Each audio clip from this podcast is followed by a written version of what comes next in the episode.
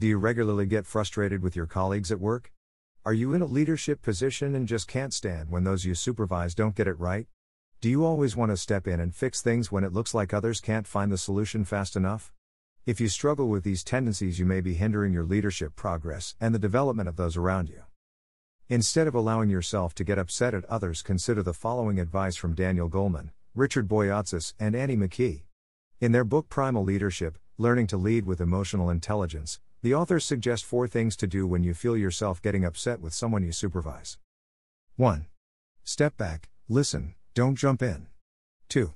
Let the other person speak. 3. Get some objectivity, ask yourself is there a sound reason for my reaction, or am I jumping to conclusions? 4. Ask clarifying questions, rather than ones that sound judgmental or hostile. PGS 153 to 154. These simple steps could make the difference in your leadership and help you serve your colleagues better. Not to mention, it could make the difference in your overall productivity at work. Give it a try today.